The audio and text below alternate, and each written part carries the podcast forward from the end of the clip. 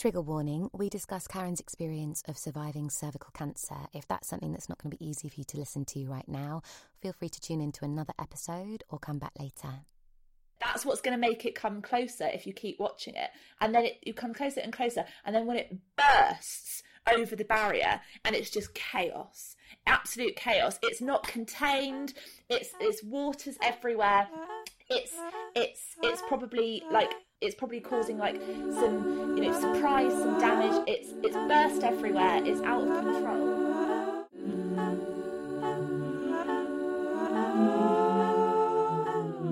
Hello. So, this is Karen. She's such a treat. What a luxury for the ears. Except, actually, um, her audio quality isn't that amazing just because we were on a Zoom call and something went dodgy.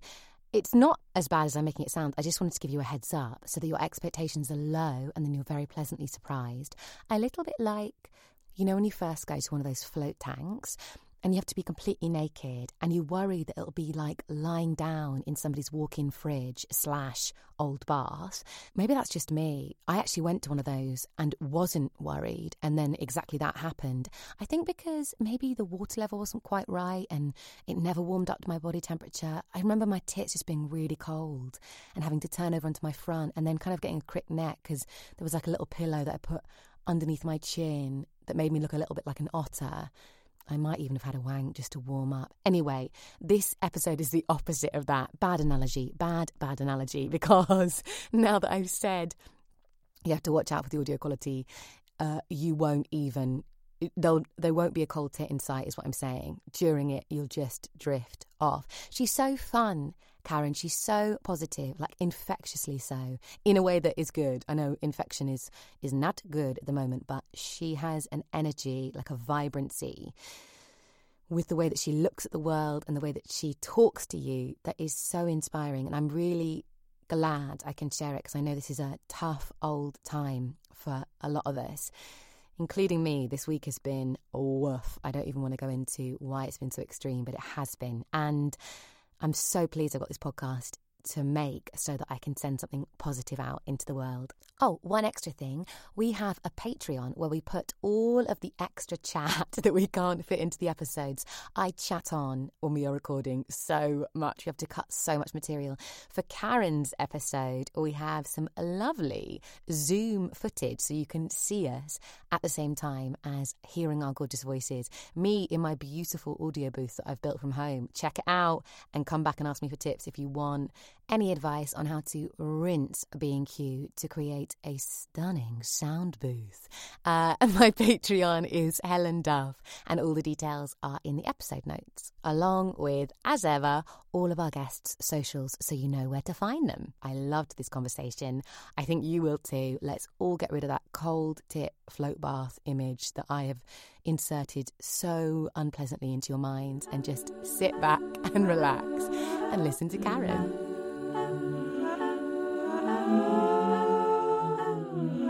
So, Karen is a fantastic comedian and performer.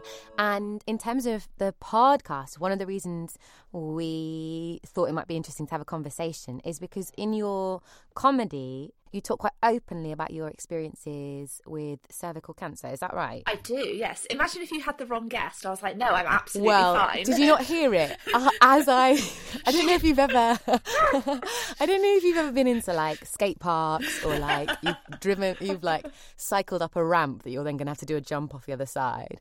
Uh, as I was coming up to the ramp, I suddenly put the brakes on and was like, I'm rolling backwards. You know when people are about to abseil and they just check that they're strapped on, they're like, Am I am I gonna do this? And yes, that's fine, Helen, I've had cancer. You're fine. When did it happen? When how long have you been clear? So I was diagnosed when I was 24. Obviously, it's cancer is shit at any age, but obviously it's worse because it happened to me. But in all seriousness, it's really crap to be diagnosed that young. But it is rare to have cervical cancer that early. So I don't want people to listen and then start like freaking out that, you know, it's a really common thing. It's really rare. It was just unlucky.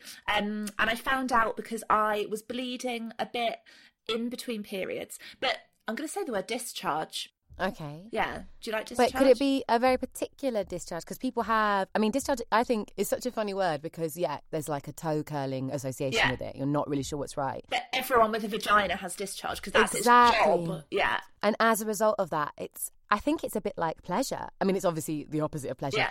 but in the sense that it could be interpreted many different Yeah, ways. loads of different ways. Um, so yeah, so the discharge that I had that made me worried was quite bloody. So I would go to the toilet wipe and there'd be like a bit of blood in my knickers, like just like the usual sort of gunky-ish discharge, but with blood in it. And I thought this is not normal. Then I bled loads after I had sex, and it wasn't sort of dark blood like you kind of get if you're a period sex or you know that sort of thing. It was bright red. It's like someone had cut me or, Yeah. or him, and there was blood everywhere. And I was like, oh god. Uh, and then he said, "Is it because my dick's too big?" I was like, "Okay, maybe." what, how did you actually react there at that point? Were you like, um, thing is, I'm going through something quite potentially traumatizing right now, and you trying to win points about the size of your penis is really not where I'm at. yeah, I said, yeah, it, that's an option, but I am going to go to the doc- but I am going to go to the doctors. Um, and then to cut a long story uh, as short as my new vagina, um, my post-surgery vagina, uh, I went to doctors, then was referred to the hospital because they were like, this did an examination, cervix looked weird. Long story short, had cancer, but. And I say this every time I talk about it. It feels really weird saying I was lucky but I mm. was lucky because it was caught early. So it's not lucky to have it, but if you're going to have it, you of course want it caught early. And it was diagnosed at a late stage one, so it was still contained, which mm. meant I didn't have to have chemo, which obviously would have been so much more harrowing to go through and I would have been so much more poorly than I already was. So I had an operation to take out my cervix, surrounding tissue. Uh, it was caught early and I'm okay. And I had a checkup two days ago. So we'll wait for those results. But statistically, everything's looking good, caught early. But if I'd been embarrassed about the blood, the discharge, if I felt awkward or nervous or didn't have the confidence to go to the doctors, I would have definitely been diagnosed at a later stage. So I'm really passionate about talking to people with vaginas and gynae anatomy. And if you notice something is different for whatever it like we're different, we both have vaginas, but our vaginas and vulvas will look different and act differently. But if you notice something that's different for whatever's normal for you, like for fuck's sake, go to the doctor if you're able to, because lots again, I don't want to be like I've, I've got a sort of white privileged educated perspective on this and I am aware of that. I do understand different people can't go to the doctors or feel comfortable for different reasons you know like fucking loads of GP surgeries, you know, don't have access for wheelchairs, like, you know, and people in wheelchairs, you know, might bleed after sex mm-hmm. too. So I do appreciate that I've got, I grew up in a family where I felt comfortable talking about it. People with different cultural and religious backgrounds won't be as comfortable. So if possible, please get it checked out because it's most of the time mm. nothing. Like it's, it's statistically not going to be cancer, but you know, I wasn't supposed to get cancer at 24 and I mm. did. So it can, it can happen to anybody. Um, mic drop goodbye. I find you so refreshing, Karen. Like your whole social media is really clear and open and funny. And what I am most attracted to is like there's no shame. Not suggesting there should be, mm. but I think mm. sometimes, uh, obviously, I'm making this podcast, but I can often be extremely private about things, and sort of that mm. becomes an internalized shame because I'm like, oh, I know we've all got these things, but maybe actually me talking about them is like uncomfortable for people because it's uncomfortable for people to talk about their genitals, and that's definitely something inherited from my family, which was a bit less open and a bit more shit. Um, no, I just mean in terms of that kind of stuff. We're a very fabulous family in Not lots good. of ways. Yeah. I think actually my mum, I was often like super open with her and really encouraged to be, but my dad left when I was quite young, so I never really got used to talking about it in front of like anyone other than my mum, say. That's really interesting because my dad didn't leave me. um, Sorry to say it, but God, I'm being such a bitch. I'm feeling Yeah. sassy. Like, I do feel really lucky because from a young age, you know, got me pads when I started my period when I was 11. So, so I felt, um, yeah. when my mum was going through menopause, you know, she was really open about talking about it and you know if she suddenly had a random period as you know things were sort of shutting shop you know she'd talk about it. And yeah i feel like because from so growing up i had in the house a man who was really comfortable talking to me and letting me ask questions and you know if he didn't know the answer whatever. But we would spend a lot of time together because he was self-employed. So yeah i grew up with a man and talking about my body with a man. And like that was comfortable. So I definitely think there's something in that for sure.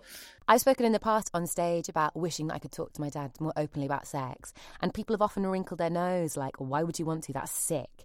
As if just the act of mentioning that sex exists to your father or anyone you're related to is in some way immediately incestuous. Like, it means you're. But you're not asking to fuck your dad, right? You're not, like, you're not like, Dad, do you want to have sex? Yeah, you're not offering it. You're wanting to talk about it, not shag your dad. Yeah, precisely. I think that's why people are so um, fucked up around sex yeah. because they have the idea that just talking about it is is sexual, is yes. a sexual yeah, act. Yeah, yeah.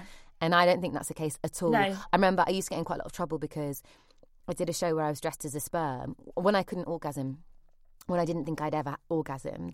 And it was all about wanting to orgasm and learning about orgasms yeah. and dressing as cum. And people saw that as a really sexual act. They saw it, people accused me of being flirtatious. And it's like, for me personally, I don't see being dressed as male ejaculate as something immediately erotic. Like, sorry to spoil your fantasy, but it's not something that really turns me on. Yeah.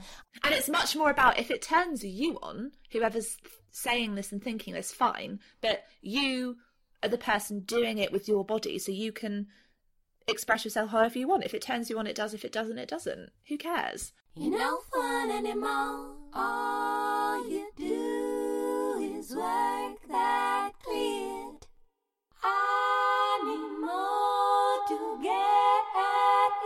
get at That's.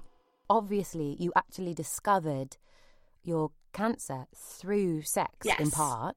How did that impact your relationship with sex and the whole process of, mm. of being operated on and everything to do with yeah the process. So they took a biopsy at the initial hospital appointment and said we think this is cancer come back in two weeks to find out and i was like well i've done a drama degree so obviously it's cancer. Like ah and this is so on brand. Oh, i don't have to pretend to cry anymore. And then when uh, i went back and they said it definitely is cancer obviously you kind of start thinking like how the fuck has this happened? And then they started explaining about hpv the human papillomavirus. mm. And now i had not had uh, the HPV vaccination, which is an amazing vaccination that came out in 2008 because I was too old at school for it. And mm. I was too young for a cervical screening, which starts at 25. So if you have a cervical screening and you have HPV, a common virus passed on through sexual contact, certain strands of the virus, um, if they don't clear, normally our immune system does clear it, like it does a cold, but sometimes certain strands in our system, if they're not cleared, can start to turn the cells of the cervix cervix into abnormal cells, hence what's picked up on the smear, and then, you know, intervened and removed. Otherwise, they can. Often they go away on their own, but they can develop into cancer.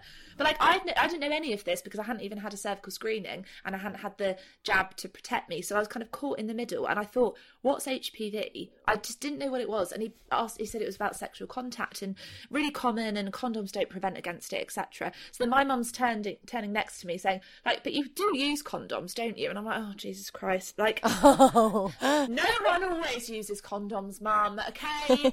Have I been ridden bareback? Your only child that you had after 20 years of trying an IVF? Yes, and I love a raw dick. Like, sorry. Oh my goodness.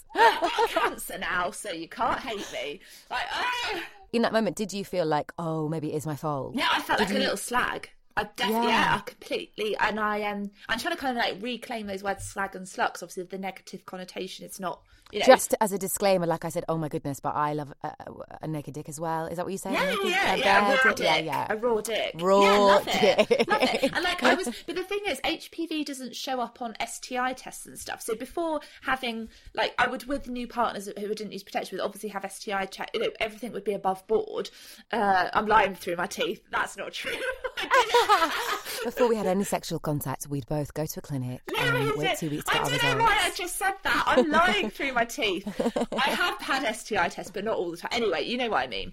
Um, but HPV doesn't show up. So I was just thinking, fuck, like I've not looked after myself properly. But I didn't know about STI tests don't check for it and it's really common and stuff. I didn't know as much about it. I had to kind of learn from the consultant and loads of information. But I immediately felt dirty. Isn't it so funny that phrasing, I haven't looked after myself properly? Yeah. There have been so many instances in my life where I've ended up in hospital. Not multiple. I haven't like been in and out all the time. Fucking hell, Helen. I remember I got. I remember I got. Actually, this really reveals how what a desperate soul I was. I got a kidney infection after thrush. I think like got into my yeah into my internal system and.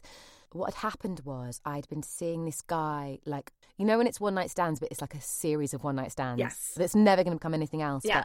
Because you're extremely lonely and they're highly attractive from the outside, but like awful on the inside, um, you start to perceive it as being like potentially oh, something baby, else. yes, I know. So I know. anyway, after um, we'd had all of this quite like uh, not that pleasurable sex for me, um, but like going through the motions, I'd got really bad thrush, and then it had become a kidney infection, and then I'd ended up in hospital for like three days. Oh, sweetheart.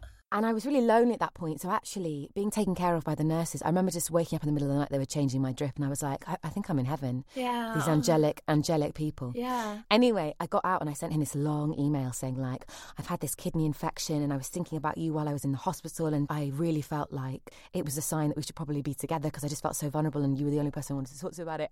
and he never emailed me back. Stop it. And I remember at that time really blaming myself and thinking, I haven't taken care of my own body. Mm. I don't feel any connection to I feel like it's this thing that stuff happens inside of and Yeah. I'm not really in control of. Yeah. You feel almost like this, yeah, this physical thing is going on. And because of your disconnect between your heart and mind and the physical, you feel like that's why the physical has happened because you've not been kind to yourself or, I mean, that's, you know, it's not the case. It's just, you know, you had some thrush and it got a bit out of hand. Like I had sex, as loads of people do, and had bad luck. It's not. What I didn't yeah. add, actually, I did make myself seem more pure. I the reason I think it got worse was because I'd had quite a vigorous wank in the bath, and as a consequence of the warm water and probably the bubbles, um, that's what led it to become. I love how we both just lie to each other. It's the start of a beautiful friendship, and we're both just telling stories in the way we want them to be received. I remember like, crying. That's not true. That's not I was true. crying when they told me when I went into A and E because I was like I was really cold. I had Oh, a no. high fever and I couldn't get warm. Oh, my god! So I was actually very hot, but Yeah. I felt freezing. I was shivering, and that's how I knew something wasn't right. So I cycled to the doctor's surgery and they were like, "You need to go straight to hospital." And then I cycled myself to the hospital like a fool. And then um, I Oh, got my there and I was shaking on this bed and I was like, they explained what had happened and I went, Am I am I the kind of person who should just never have sex again? Is that is it because I had sex that I shouldn't Yeah. I should not do that? And she was like, No, you're fine. You'll be fine.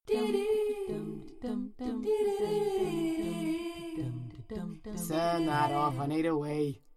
I blame myself. I completely blame myself. And then I thought, no, I've had no more or less sex than I've wanted to. I've had the good amount of normal, like, you know, everything's above board. It's just fucking bad luck. That's it. Mm. And so for ages, I didn't have sex because I was having so many kind of tests to, you know, get the staging of the cancer and then, you know, things put up you. And because also it's not like it was a cancer that's not attached to sex in any way. Like even if it wasn't caused by the virus, it would have still been you know, so invasive because it's like up, they have to go up your vagina every time they want to look at you. I was being checked to see if it had spread, and I had a um, some anaesthetic, and then I had a camera up all three holes at the same time.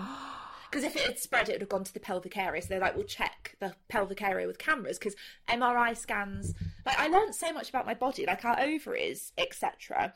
You sort of think, oh, there they are on the body when you look at a diagram. But but obviously they're really far into our bodies. They're not just if I shaved my tummy off, you'd see my ovaries. They're really embedded and they're tiny, and, and so is the cervix and womb. Like the womb can fit in the palm of your hand really easily. Isn't that mental? And that's where a baby grows. It's Yeah, it's so tiny. Um, so I to, an MRI scan didn't really show anything in that area, so I had to kind of have cameras. So I didn't have sex for ages. After my surgery, recovering, I for so long it took me. I can't even remember how long now. A long time to feel even aroused again because I was so used to any time someone came near between my legs it was a medical person. Mhm. It had gotten so medicalized, like the most sort of. I hate the word intimate because that kind of insinuates a little bit of shame in a way. I think sometimes that you know intimate sh- sh- secret. Mm. Um, but it is an intimate area. It's, it is a mostly private area, Mm. and then to have that kind of for months on end, you know, anyone that was there in that area in my vagina and, and genitals being medical, and yes, they had to be there because they were saving my life. But it definitely took a long time for me to stop associating my pelvis and genitals with um, with medicine and with and with illness. I felt even after I was saved in air quotes, I felt ill still, if that makes sense, because you Yeah. could you could see the scars um on of sort of you know around my pubic area and tummy where they'd done the surgery. Um, I felt different. I looked different. It felt different, obviously from the surgery. Like going to the toilet felt different, and you go to the toilet several times a day. So I just felt, I felt poorly, even though I was even though I was well for all intents and purposes. Um, and yeah, it took me ages to feel aroused. I didn't feel sexy. I didn't feel like sexy for so long because my body looked a bit different. Um, and yeah, it took a long time for me to actually think, wow, I really enjoyed that shag. Was there um, a gap between first starting to have sex again and then enjoying it as well? A hundred percent. So I'd say for about, I think about around about a year hmm I did post surgery, so I would still have sex, and it wasn't like I did. I did it and didn't want to. I do you know what, Helen? I wanted to want it. Yeah. That's it. I can identify with that so strongly. Yeah, like I was still. I was enjoying. I was enjoying kissing. I felt. I felt the stirrings. You know, I felt aroused when I was when I was kissing. Um, like nipples and like basically anything that wasn't between my legs because that's where everything had gone wrong. Any other sensual, sensual sexual stuff that wasn't, you know, in the vagina, I, I loved. But then when it came to penetration or oral sex and fingering, I just was, oh no, no, because that's where the doctors are, and I'm ill, and that place is a poorly place now. Um, Yeah. So yeah, I de- it definitely took a long time for me to kind of. Do you know what I think it was? I think I had to get to the point where it's probably around the one year mark because I had the one year all clear sort of thing. It was probably the fact that statistically I could be told from how well the checkups, the regular checkups were going in that year, I think I could be told that it's looking good and that I won't get ill again. Or, you know, this the cancer's gone, you're clear. So I think it was kind of almost closing that chapter and thinking, okay, that is over. And it was more of a psychological thing. Yeah, it was, oh God. And it was awful pretending to enjoy it. And I pretended to enjoy it and I didn't. Of course. And did you have partners that you felt you could trust to even explain what was happening for you? So I had um, the guy that I bled a lot with that kind of led me to the diagnosis. So we were together for about a year and a half in total, um, and we were still together during the sort of year post surgery. So we kind of I kind of got cancer about six months after we got together, and we broke up around that sort of one year mark, probably when I was starting to feel comfortable and enjoy myself again. And uh, no, he was the he was the worst boyfriend ever. He was I, I pretended to enjoy it. I faked orgasms the whole year, uh, and like and then I found out via an email Oh, that he'd been sleeping with someone else in the bed that we had mo- we just moved in together, and he had someone else. And she sent me photos of her in my bed.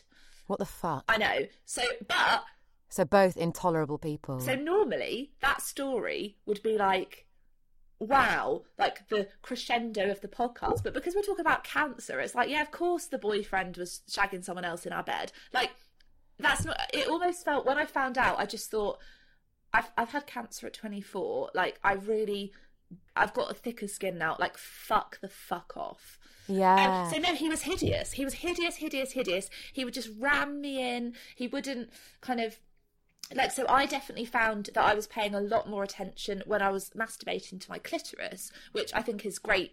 You know, pleasure wise anyway, but I was quite young and hadn't really explored my body that much by the time it sort of started falling to pieces. So yeah. I definitely kind of probably started to masturbate more than I kind of had before once this was over because like external clitoral stuff was much easier and less sensitive and sore. So like he wouldn't even pay attention to my clit.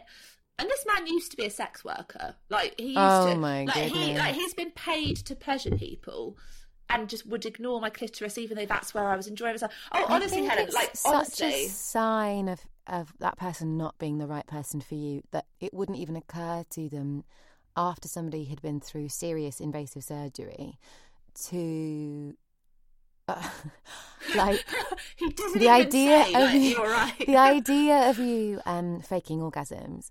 I just think sometimes uh, people just don't want to see it. They don't want to realize how deeply their uh, ignorance goes in terms of to not uh, acknowledge that, of course, you're not coming straight away, and of course, you're not like fireworks everywhere popping off. Because, I mean, I personally, if I was having sex with you and you were orgasming really easily after that kind of surgery, I'd be like, wow, Karen doesn't doesn't seem to have been affected at all Yeah. by what's happened to her. It would be bizarre. It would be, you know, You would find it so obviously, weird if we started having sex and I was like screaming the house down a month after surgery. like, you'd be is she absolutely batshit? Like, oh yeah, yeah. You're like, come on, deal with what's gone on. Let's explore other stuff. But he didn't.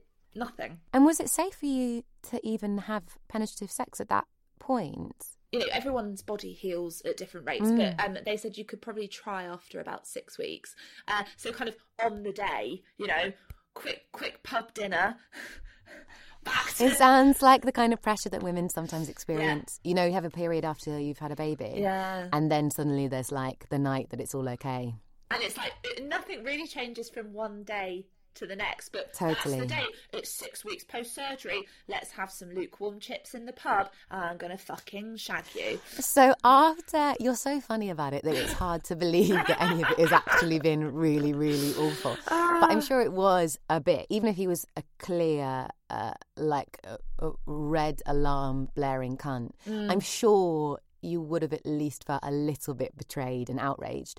So trusting people after that, were were you in a place where you thought, okay, I need to really watch my boundaries, or mm. were you kind of the opposite and you felt like, fuck it, I've been through something really awful. It can't get any worse. Let's go.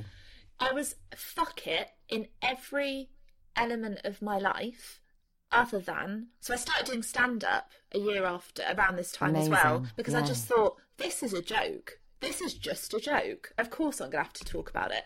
Uh, so, in every element of my life, I try and stand up and I changed jobs to a job that I now enjoy more. Um, I went, oh, fuck it.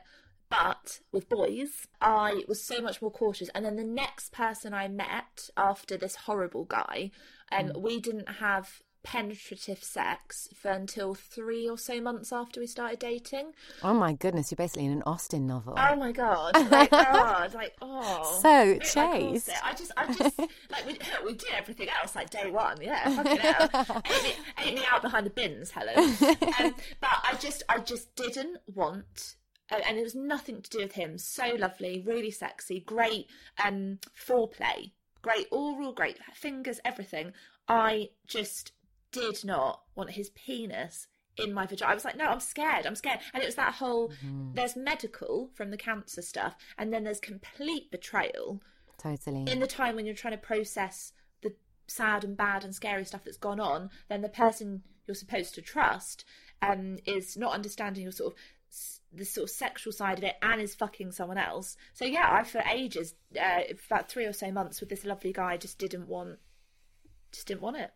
Hmm. And then eventually, when we did, I definitely felt relaxed and ready, and there was no rush, and that made all the difference. All the difference. Having a trusting relationship, I think, is It's not much to ask, is it? I, I was talking the other day with a, a friend who has done loads of work around trauma and sexual trauma, and they are at a place where they feel really like in themselves.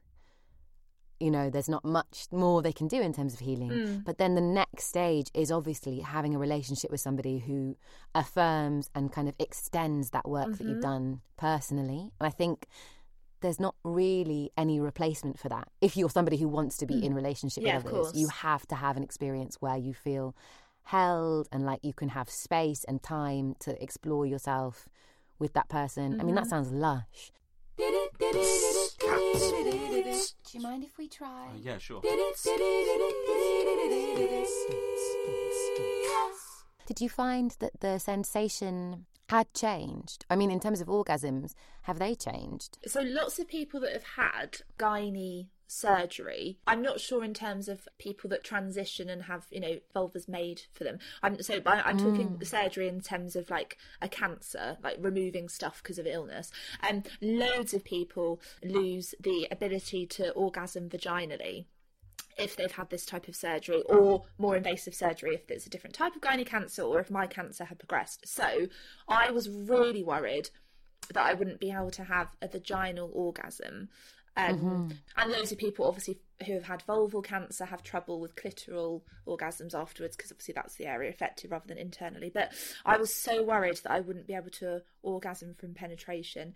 And when I did, I was so relieved. And I hate, I hate thinking that I would have thought I was broken because I know lots of people can't orgasm that way. So I don't ever want it to sound like I think that they're broken. They're not. Everybody is wonderful, but I loved having vaginal orgasms, and I was so scared that I would have lost that. And I think, mm-hmm. come on, I don't, I don't deserve to have cancer and then not be able to have like and fireworks when I shag. Like, come on, I was so, I felt so hard done by, which sounds so, which sounds so entitled, doesn't it? No, it doesn't. It sounds like it's the Dickens novel that never got written. Like Yeah. I would have loved to have read that. Dickens, D I D I C K I N S, you know, Dickens. Um, and I was just, I was just so, ugh. and then when I did, I thought, thank God. But yes, the sensation is different. So because my vagina is shorter now, so you've got like you go through the vagina, there's a tunnel, and then there's a little cervix at the top. So they took out the cervix. Am I right in thinking that if you're ever with somebody who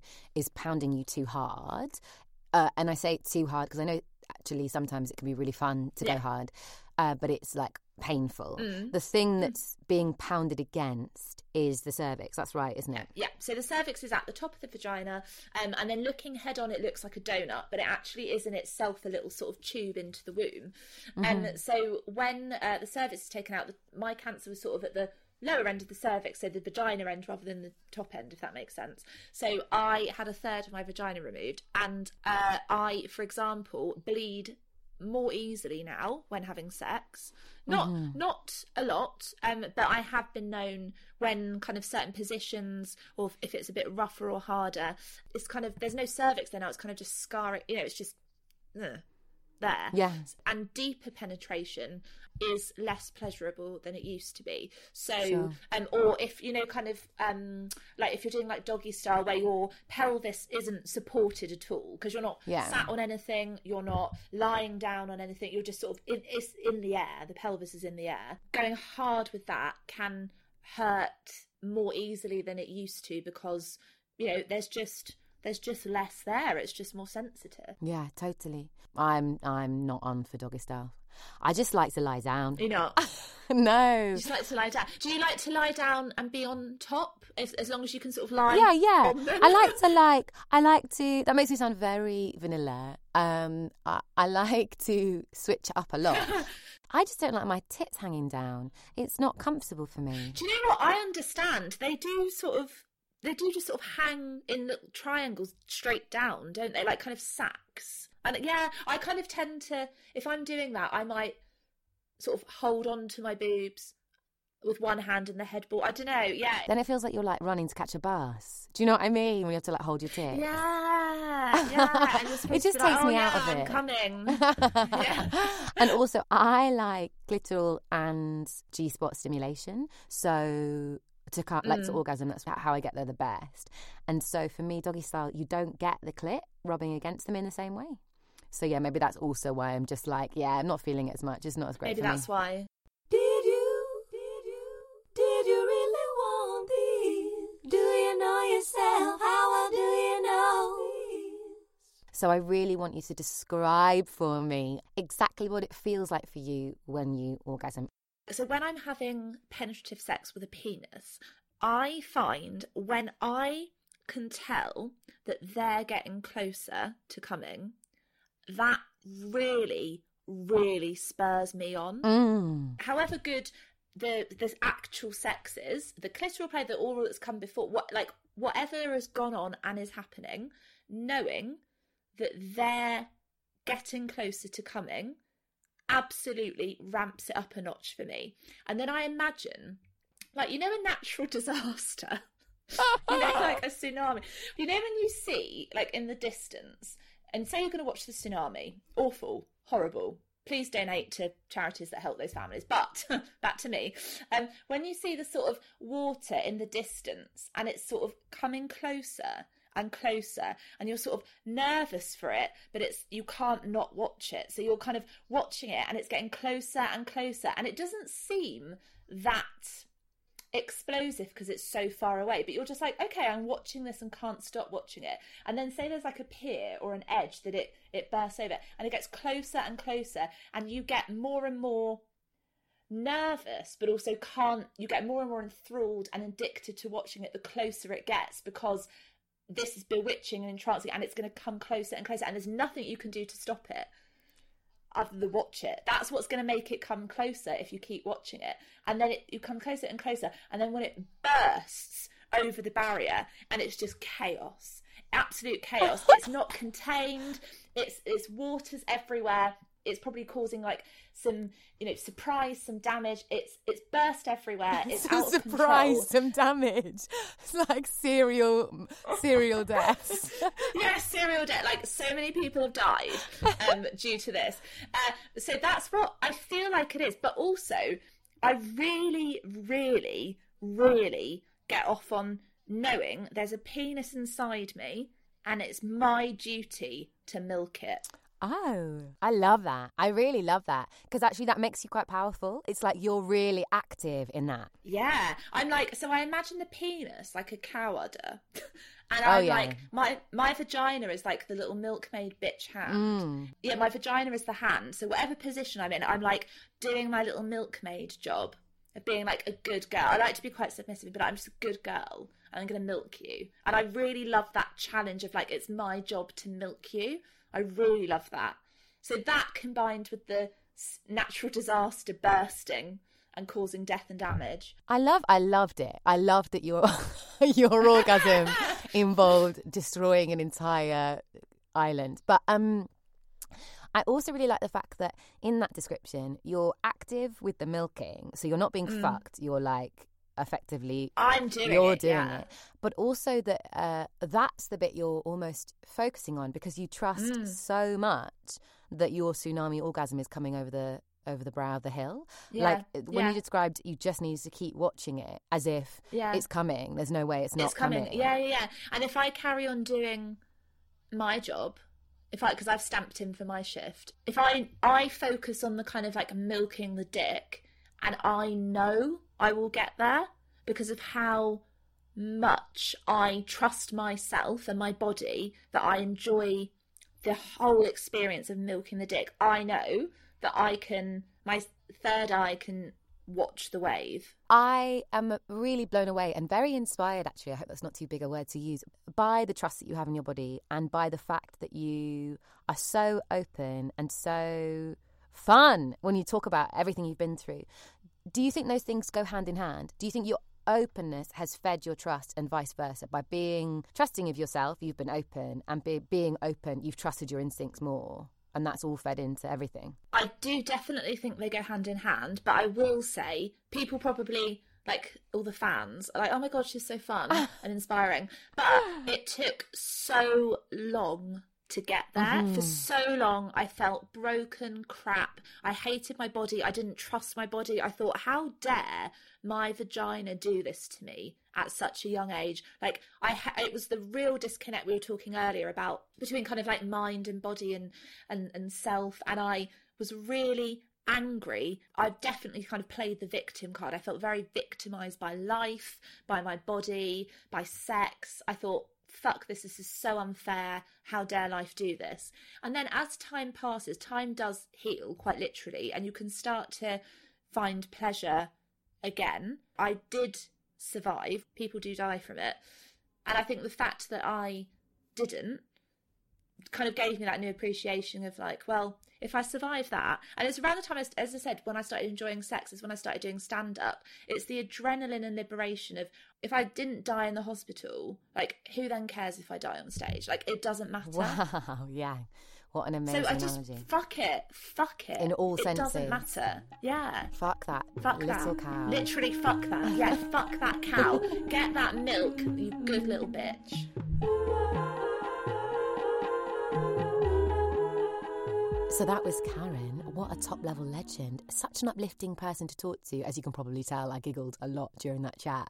When I asked her for a photo to use in the promo materials for this episode, she sent me a stunning shot of her bare bum, which unfortunately I couldn't share because it just didn't really fit with the aesthetic that we were going for in terms of using guests' faces to um, generally publicise their apps. But uh, maybe we'll whack it up on Patreon. You can see it there. I'll ask Karen if that's cool. If you want to become a Patreon, a regular subscriber, give some cash to the podcast, help us keep making it, and get access to all the extra audio and video stuff that we're doing alongside the making of the podcast, go to patreon.com forward slash Helen Duff. If you don't want to commit to like a regular monthly payment, that's cool. Ko-fi, we have one of those too, so you can just whack one off pennies or pounds into it. Some people have popped some cash in that Ko-fi this month who, A, I was not expecting at all to even listen to the podcast. B, some of you I've never met, and I am astounded by your generosity. And C, I also kind of forgot because I got so into making the podcast anyone was going to listen to it and have their own experience of it. So I love hearing your reactions. It really, really makes me feel like it's worth getting up sometimes. Uh, is that too much of an overshare? Possibly. But these are difficult times. So the fact that people are enjoying the podcast is really bringing me a lot of joy. The link is in our episode notes, along with everything, all of Karen's socials, all of the links. But it is www.ko-fi, that's ko-fi dot com forward slash Helen Duff. If none of those things appeal and you're not in a place where you can give pennies or pounds at this moment, understand completely what is this moment, then share it. Share it with a friend and subscribe and review it. Give it five stars. That way, people you don't know will find it as well. Some people have already done that. And again, cannot thank you enough. Blown away by it. Just want people to hear this podcast and enjoy it as much as I know you already are because you've told me. If you've listened this far, you clearly have enjoyed it because otherwise, why on earth have you not logged off? This episode was edited by the brilliant Daisy Grant. What a cracker Jack. And our whole podcast is produced by me, Daisy Grant, and Lorna Treen. Couldn't ask for a more wonderful team. Okay, I'm going to have to get some more superlatives because I realise I've repeated myself several times.